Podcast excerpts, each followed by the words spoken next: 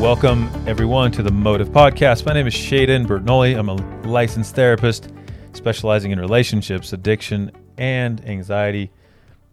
And Motive Academy is a therapy practice that I started and is so focused on meeting you wherever you're at, which means you can help. You can get help through the podcast, you can get help through our online courses, you can get help through group therapy or individual therapy and I don't know along the way sometimes we'll, we'll or not sometime but probably we'll we'll figure out another way to help you. So that's our goal here, right? Is we want to we want to meet you wherever you're at, and if the podcast is just where you're at, then great, and uh, share it to your friends. So this one's going to be a little bit. That's going to be a little quick, I believe. Um, I just want to, you know, there's a concept that's been on my mind that I thought, you know, I don't know how long I could really want to talk about it or get into it, but it's it's just a concept that's got to be talked about. So there's uh, you know, all of us have all of us are human and we make we make mistakes, we hurt we hurt people and um and we we're we're asked to apologize. And for for a lot of us growing up, we were told to apologize and we we learned those two those two words, I'm sorry. And so we say them. And uh and we hope that they they do some good. So the problem is right is is that when we when we injure someone when we hurt them when we do something that's painful towards them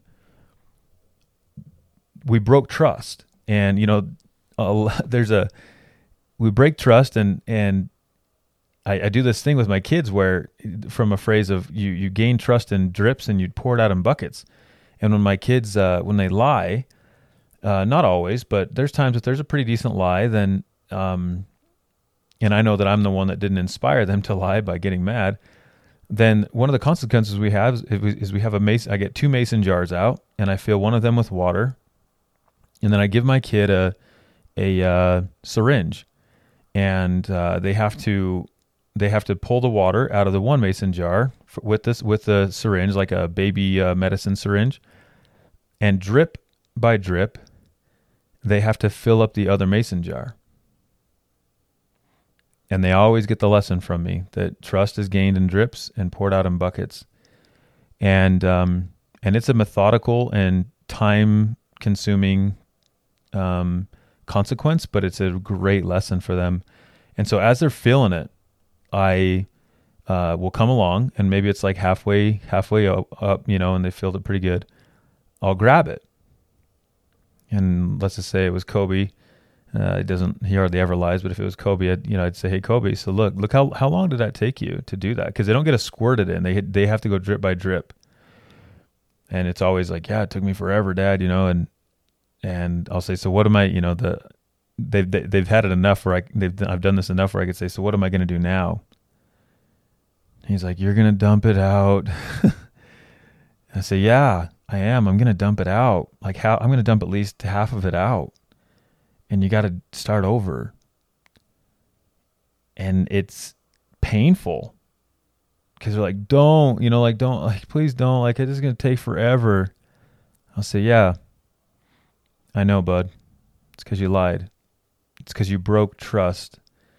And uh, don't get me wrong, I don't make them do it all the way every time. In fact, hardly ever do they ever fill it all the way up. It's just, it's once I can see that the lesson is you know really getting in there, then then yeah, we usually move on. But but I have pushed it to where it's it's definitely time consuming, and that that they just start it's imprinting in them that yeah, like when you hurt people, when you lie, when you do things that break trust, it it doesn't just get put back.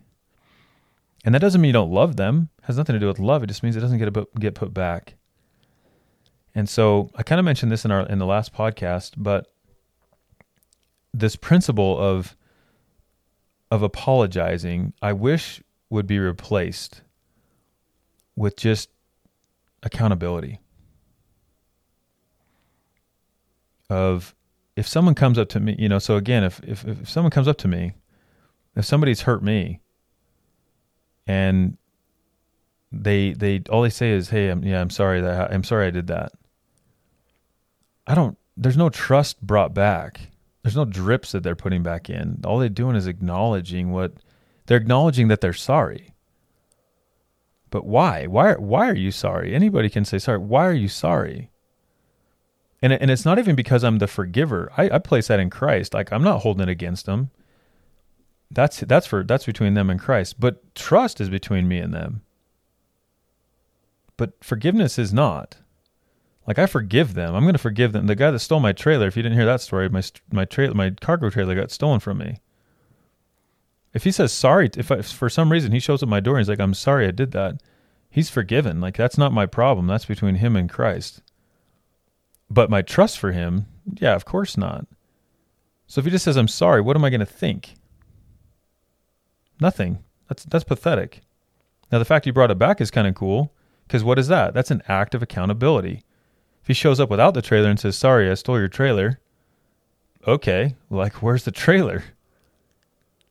right? And how many of how many of us, when we apologize, show up without the trailer and say sorry, even though we took something? We took safety. We took we took a promise. We took we took things away. We took a way of being away.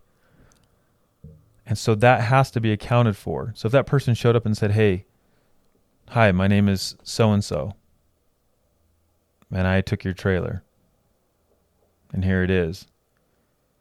And just imagine he says, you know, I know you can probably call the cops and you have a right to.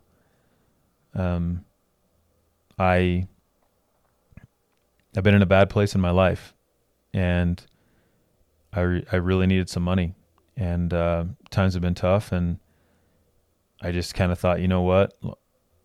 This is a guy that obviously doesn't need this trailer and I justified it because he just he's just leaving on this on his side yard like he doesn't probably really care about it much anyway and I need it more than him and and I justified it and I and I thought you know taking it's not going to be that big of a deal and so I took it even though I was doubtful but and then I, I told a buddy about it and and he's like oh yeah dude we should do that and and so he he he got he started to talk me into it as well and, and I fell for it. I listened to him too. And and we came and we did it that night. We we knew we'd been watching it, and we we knew that your neighbors had cameras, and we we knew what to do, and I and I did that, and I'm and I'm sorry.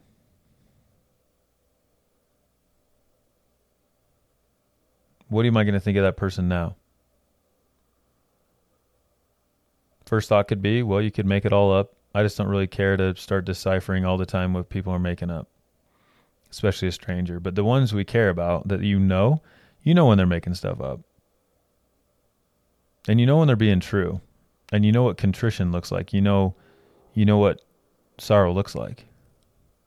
The other thing that would be really cool, if you can imagine this too, is let's say this guy comes up to me and and then he even says, you know, I've felt really bad about this. And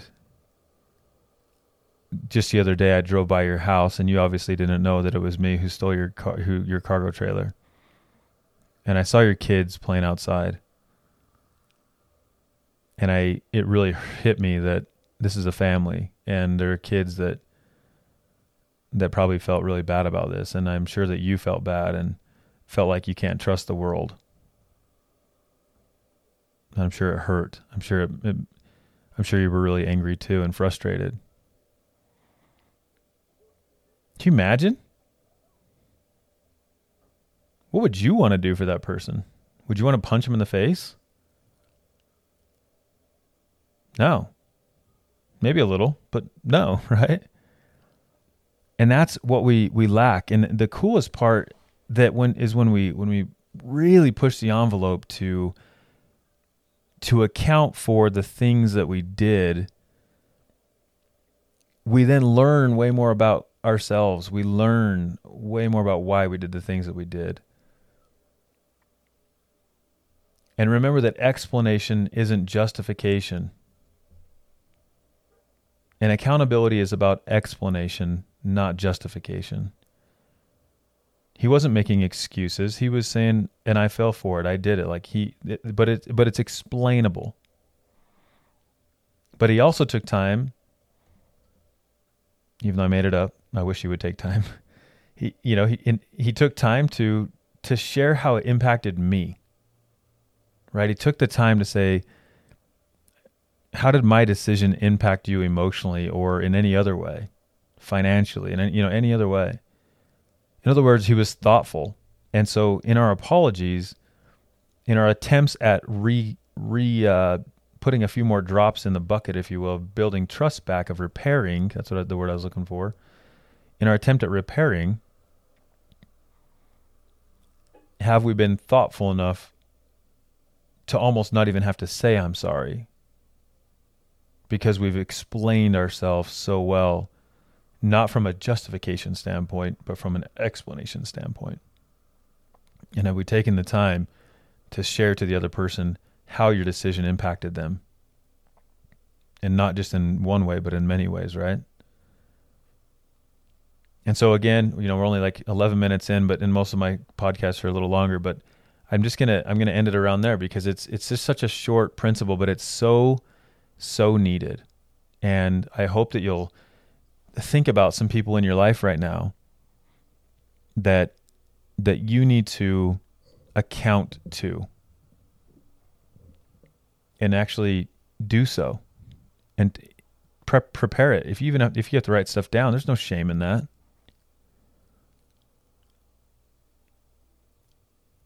or if there's people that you've just said sorry to, but it does seem like they're having a hard time reconnecting with you, that's why. Reconnection is about trust. And so if if after the apology there isn't much reconnection, guess what's probably not happened? You didn't rebuild much trust. And I'm telling you right now, this is this this is one of the biggest steps you could ever take to rebuild the trust. In some cases, I've seen an entire and I'm and I'm telling this boldly. I have seen in the last few months of my life not one but two marriages change radically.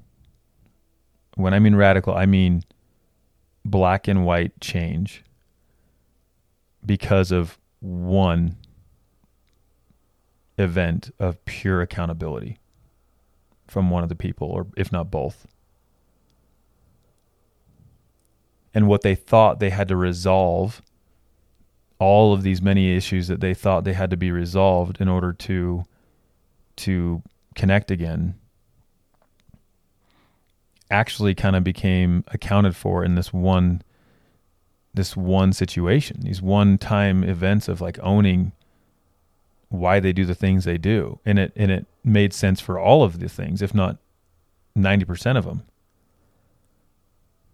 so that meant all of the situations didn't have to get brought up because all of the situations are now understood because this person accounted for why they do the things they do why they are the way they are at times and they didn't justify it they owned it and then they also they also showed the empathy for the other person and owned how much that must have hurt them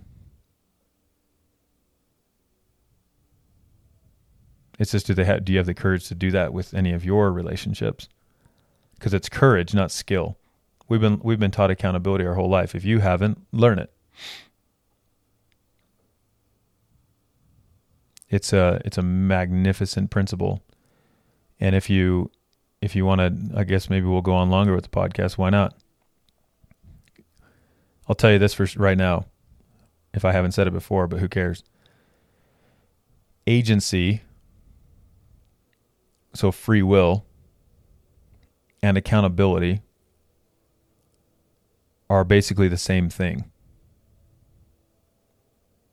Yeah, you heard me. So agency and accountability are basically the same thing. If agency is the ability to act for yourself, to think for yourself, and to do for yourself, then the inability to own those actions and to assess and acknowledge the things you're choosing to do will begin to eliminate the ability to, to have free will to begin with.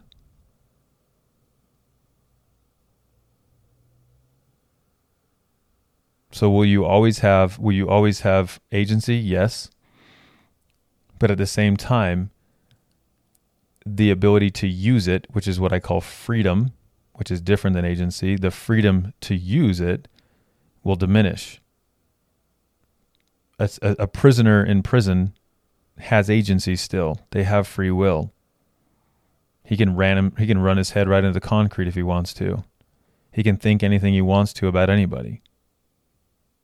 But the improper use of his agency limited his freedom.